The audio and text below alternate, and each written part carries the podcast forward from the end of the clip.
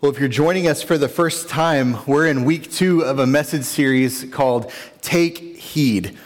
And while this isn't a phrase that we often use or even hear today, it's an important one.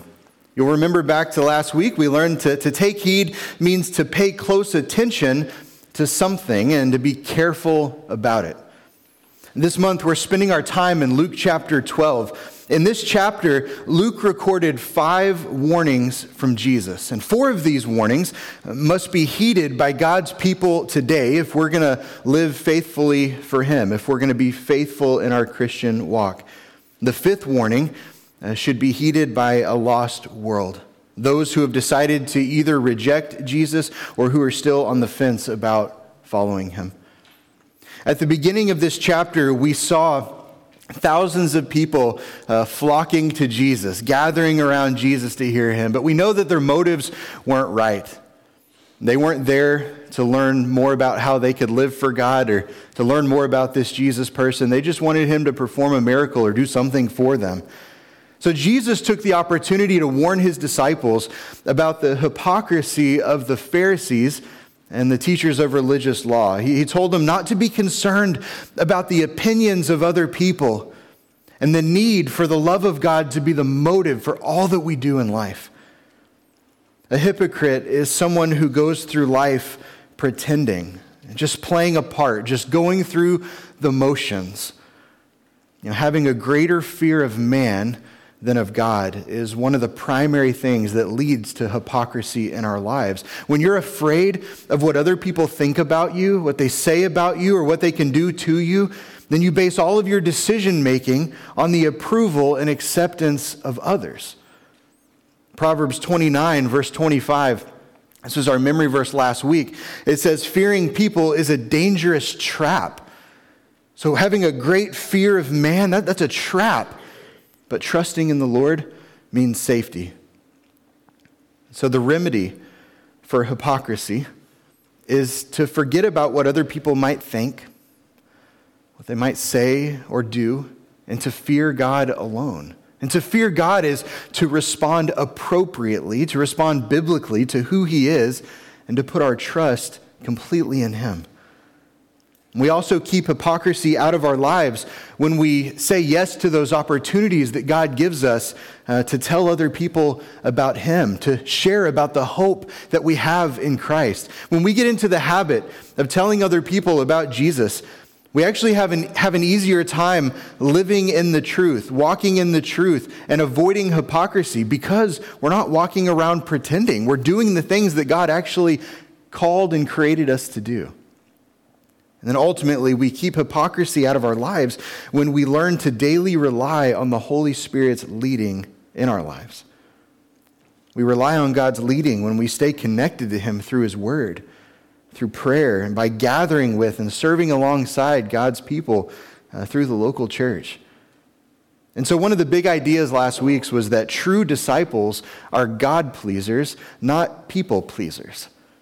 But I think far too often we get it backwards. We go through life living for the approval of others instead of God's approval. And so we avoid hypocrisy, that pretending or just playing a part when we seek to live each day for God, and we do that sincerely. It doesn't mean that we're perfect. We're going to stumble, we're going to fall. But just like we were reminded about in our video this morning, God's there to pick us back up. And, and sometimes it is two, step for, two steps forward and one step backwards. And so, in this story, in this context, in the midst of Jesus warning his disciples about hypocrisy and saying, you know, you see the Pharisees and everything they're doing, don't, don't follow their pattern. In the midst of all this, there was a man in the crowd who had something to say to Jesus. And we get the sense that he, he kind of yelled this out.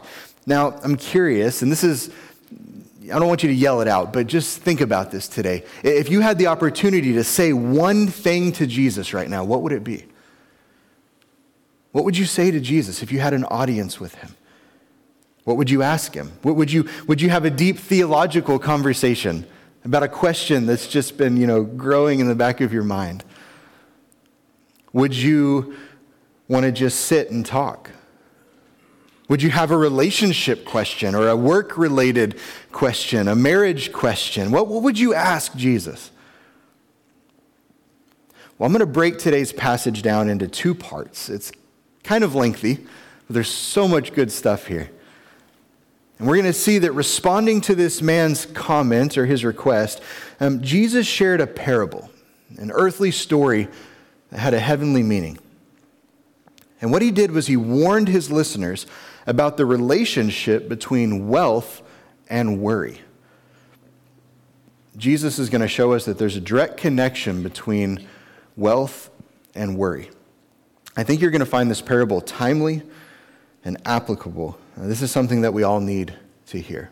And so let's pray uh, about our time together this morning, and then we'll dive into part one. Um, Lord, I, I, just thank you for the reminder already today through uh, worship and through communion about um, who you are. You are uh, our loving Heavenly Father, that you've sent your, your one and only Son to die for us, uh, to become sin for us. And this morning, as we gather around your word, um, our ultimate source of truth and authority, that you would um, reveal to us your truths, that you would uh, teach us how to be uh, faithful in our walk, that you would be glorified uh, through our gathering today. I thank you for our, our prayer this morning for our children and our youth and our daycare we know that these ministries are in your hands, and we trust you with that today. We pray in Jesus' name. Amen. So, part number one, um, you, you, can kind of think of it like two sermons in one, but it's one story, and so we're going to try to tackle it today. Um, Luke chapter 12, verses 13 through 21. This is what we read. Then someone called from the crowd Teacher, please tell my brother to divide our father's estate with me. So this was this guy's one comment or one question. Is it different from your own? Jesus replied, Friend, who made me a judge over you to decide such things as that? And then he said, Beware. All right, so this is the warning. Take heed. Guard against every kind of greed. Life is not measured by how much you own. And then he told them a story. This is the parable. A rich man had a fertile farm that produced fine crops. He said to himself, What should I do? I don't have room for all my crops. And then he said, I know. I'll tear down my barns and build bigger ones. And then I'll have enough room to store all my wheat and other goods. And I'll sit back and say to myself, My friend, you have enough stored away for years to come. Now take it easy, eat, drink, and be merry. And some of you are already saying, Man, That's the life, right? you know, work, store these things up, and then just enjoy life. Well, this is what Jesus said. But God said to him, You fool, you will die this very night. Then who will get everything you worked for? Yes, a person is a fool to store up earthly wealth, but not have a rich relationship with God. What's going on here? Well, a man in the crowd interrupted Jesus. He asked him a question. He made a comment. He asked him to solve a family problem. Now, in the first century, it's important to note that rabbis were expected to help settle legal arguments. And that's one of the reasons he went to Jesus. But Jesus refused to get involved. And you got to wonder why. It's because he knew that no answer he gave would solve the real problem, which was greed in the hearts of these two brothers. As long as both men were greedy, no solution would fix the real issue. And so often we want the easy way out, right? We want the temporary fix. We don't want to address the real problem. Their greatest need was to have their hearts changed. Like many people today, they, they just wanted Jesus to serve them, but not to save them. Man, how often do we fall into that trap? We want a God who will serve us, but we don't want a God who will save us. Greed or covetousness it's an unquenchable thirst for getting more and more of something that we think that we need in order to be truly happy in life. It may be a thirst for more money, a bigger house, you know, a newer car, even a thirst for position and power. We all find ourselves in these situations, but Jesus, Jesus made it clear that true life, this abundant life that he's talked about uh, thus far, it doesn't depend on an abundance of possessions. In verse 15, he, he said, Beware, guard against every kind of greed. Every kind of greed. And he says, life is not measured by how much you own. Possessions don't make a man, position doesn't make a man. Now, Jesus didn't deny that we have certain basic needs. He only affirmed that we can't make life richer by acquiring more things. That's not the purpose of life. Money, material possessions, position, or power aren't what ultimately brings joy and purpose into our lives. You know, writing to a young pastor by the name of Timothy, the apostle Paul put it this way in 1 Timothy chapter 6, verses 6 through 8. This young pastor needed this reminder. I'm going to be honest with you. I needed this reminder this week as well. This is what Paul said. Yet true godliness with contentment is itself great wealth. He's saying, You want to know how to be rich in the kingdom of God? How to have a rich relationship with God? True godliness with contentment is itself great wealth. Earlier on, Paul wrote about how in prison he learned contentment. Contentment is not something you're born with, it's something that you learn as you grow in your walk with Christ. He says this is what wealth actually is. And then he says, after all, we brought nothing with us when we came into the world, and we can't take anything with us when we leave it. So if we have enough food and clothing, let us be content. Let that be enough. Mark Twain once defined civilization as a limitless multiplication of unnecessary necessities. I'm going to reread that in case it went over your head a little bit. He said, Civilization is a limitless multiplication of unnecessary necessities. I think, I think he was right on. It's this itch that we get. I think men were the worst, be blunt about it, you know, boys and their toys. We're the worst at this. We think we got to have more. We got to have more of something, whether it's a hobby or position, power, I mean, you name it, fill in the blank. We think that is what will satisfy, that is what will fill us up. And it does for a short time. But then we're left wanting more. And many Christians today are infected with greed, and we don't even realize it. I mean, after all, greed and the promise of fulfillment by having more stuff is, is just like that. It's a tool that Satan uses that often flies under the radar. But for every lie that the devil tells, there's a truth of God to counter it. Amen? For every lie that the devil tells, there is a truth of God to counter it. And that's what Jesus is sharing in this parable.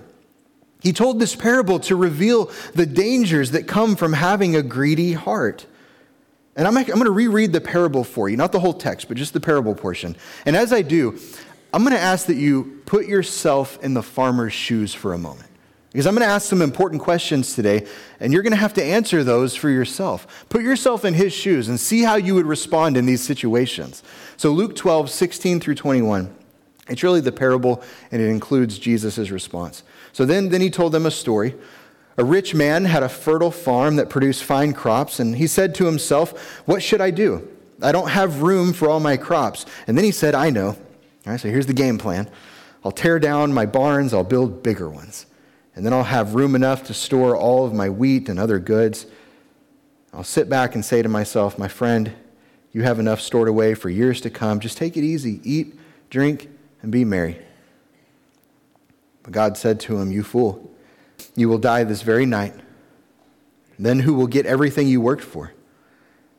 Yes, a person is a fool to store up earthly wealth, but not have a rich relationship with God.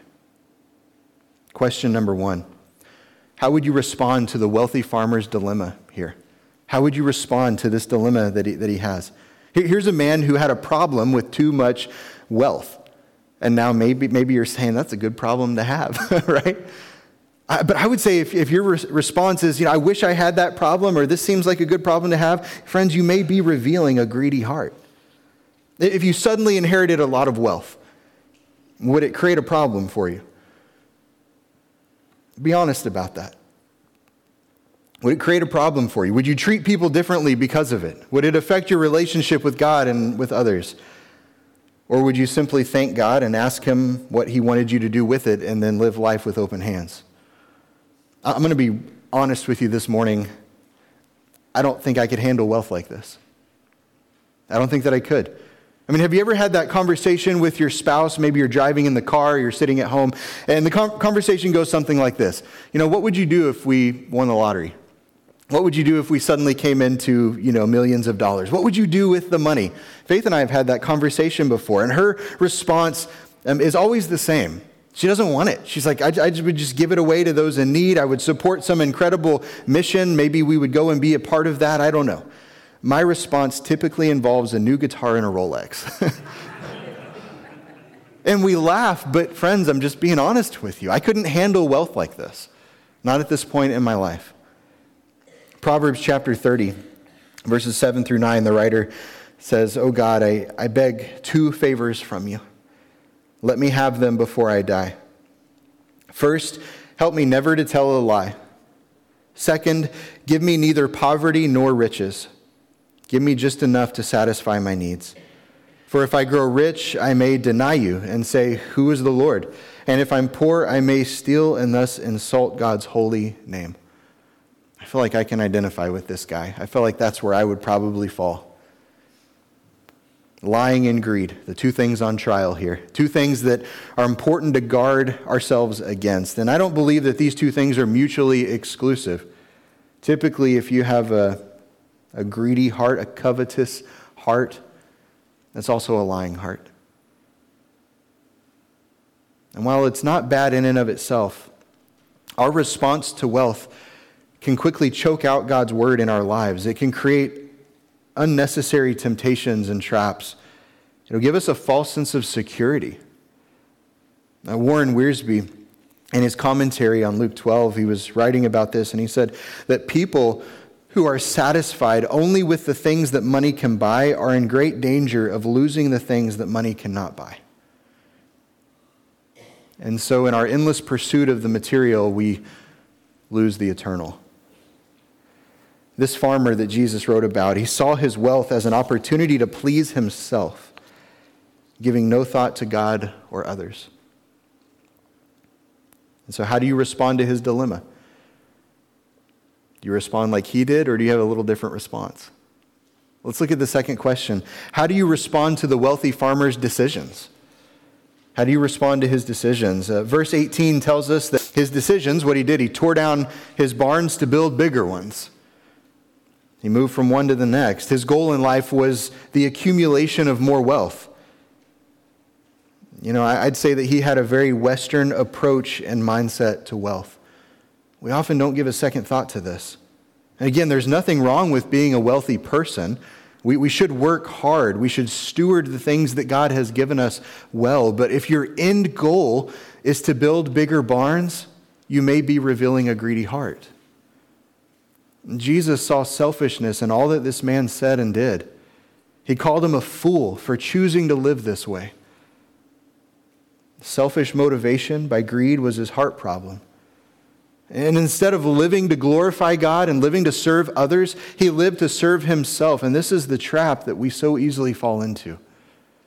I think there's a reason that Jesus tells us to pray about everything. You know, do we pray about how we spend money? Do we pray about how we accumulate money? Sometimes the right answer in a job is not a bigger salary. But we live in a culture that says more money equals more progress, equals a higher position, equals more authority. That's not always the answer. And so, how do you respond to this farmer's decisions? Number three, if you're taking notes, how do you respond to the farmer's desires? Again, put yourself in his shoes. How would you respond to his desires? When, when you look at his example, do you say, man, that's the life? that's, that's what I'm working towards. This man had it all. He had success, satisfaction, security. What more could a person want? Retire early? You know, go, go into retirement doing whatever you want? And I would say that the Christian never retires. As long as we have air in our lungs, God has something for us to do. But again, in, in, our Western culture and in the American church, and I love the American church, I love the church, but we get into this pattern of thinking that we work so hard for a short time and then we build up our wealth and then we just live however we want. But when you read Scripture, that's not God's pattern, that's not His plan. If this is your response, you may be revealing a greedy heart. Jesus didn't see this farmer as someone who was actually enjoying life, he saw him as someone who was facing death. You know, wealth can't keep us alive when it's our time to die, and it can't buy back the opportunities we've missed while we're living. This man had a false view of both life and death. He thought that life came from the accumulation of more things and that death was far away. It was some distant thing. But that's not what was reality. Henry David Thoreau wrote that that man is the richest whose pleasures are cheapest. A man is rich in proportion to the number of things which he can afford to let alone. I think that's a good perspective. I think it's a biblical one. A desire for more is something that we all wrestle with, but it comes with a price. It comes with an empty promise of satisfaction that doesn't last. And so, how do you respond to his desires? And the fourth question for this parable is how do you respond to the wealthy farmer's death? We see this in verses 20 and 21. This is how Jesus responded to this guy. He says, God said to him, You fool, you will die this very night. And then who will get everything you worked for? Yes, a person is a fool to store up earthly wealth, but not have a rich relationship with God. And so the focus here is not for us to get into that pattern where we say, okay, what is everything that God is against? And let's voice that. I think it's to say, what is God for? And let's be about that. And I think that's why a lot of people look at the Bible and they look at the Christian faith and they say, man, it's just about a bunch of rules. Well, God sets up guardrails in our lives, absolutely. But I think as we read God's word, it's more about what does God want from me? How do I say yes to the things that He has planned for me? How do I live this abundant life that He's talking about? It's about having a rich relationship with God. So we're, we're prone to say, you know, when thinking about the end of this guy's life, we're prone to think of it as, as tragic. We're prone to say, you know, too bad this guy died right before he was able to enjoy these things. When he had everything going for him. How tragic that he couldn't finish all of his plans. I think that's the typical response. But the tragedy is not in what this man left behind, the tragedy was what was before him. And that was an eternity without God. This wealthy farmer lived without God and he died without God. And his wealth was simply a small part of his tragic story. I think it's safe to say that God is not impressed with our bank accounts. He's not. He's impressed with our hearts. The most important thing is to experience a rich relationship with Him. And so, what does it mean to have a rich relationship with God? I think there's a reason that Jesus used this language. There's been several books, and many of them are good, with the title uh, Rich Towards God. Maybe you've heard of that. It comes from this passage. It talks about what it means to live a life that's rich towards God. So, what does that mean? Well, I think in short, it means to acknowledge gratefully that everything we have comes from God, every good thing and then to make an effort to use what He gives us for His glory and the good of others as we live to be kingdom workers for Him. It's our time, talent, and treasure used for the glory of God. You see, wealth can actually be enjoyed and employed at the same time if our life's purpose is to honor God. Again, the problem here is not the wealth, it's the heart. And so I would say wealth can be enjoyed, it can be employed at the same time if our life's purpose is to honor God. But the greatest tragedy is when someone is rich in this life but poor in the next. That is the greatest tragedy. Everybody take a breath. That's part one. Let's look at part two. Here we're going to see this relationship between wealth and worry how these two things are connected. And I would venture to say that every person in here has experienced this at some point in their life, maybe right now. And so, part two, we're going to see this relationship between wealth and worry. Look with me to verses 22 through 34. Then, turning to his disciples. And so, so he was talking to the crowds, and then he looks at his disciples, those who were genuinely following him. And he said, That is why I tell you not to worry about everyday life. That's why he told this parable was to show them that they don't have to worry about everyday life, whether you have enough food to eat or enough clothes to wear. For life is more than food, and your body is more than clothing. And then he gives them these, these word pictures, these examples. Look at the ravens. You know, look at the wildlife around you. They don't plant or harvest or store food in barns, for God feeds them. And you are far more valuable to him than any birds. Can all your worries add a single moment to your life? The answer is no. And if worry can't accomplish a little thing like that, what's the use of worrying over bigger things? Look at the lilies and how they grow. They don't work or make their clothing. Yet Solomon in all his glory was not dressed as beautifully as they are. And if God cares so wonderfully for flowers that are here today and thrown into the fire tomorrow, he will certainly care for you. Why do you have so little faith? Don't be concerned about what to eat and what to drink. Don't worry about such things. These things dominate the thoughts of unbelievers all over the world but your Father already knows your needs.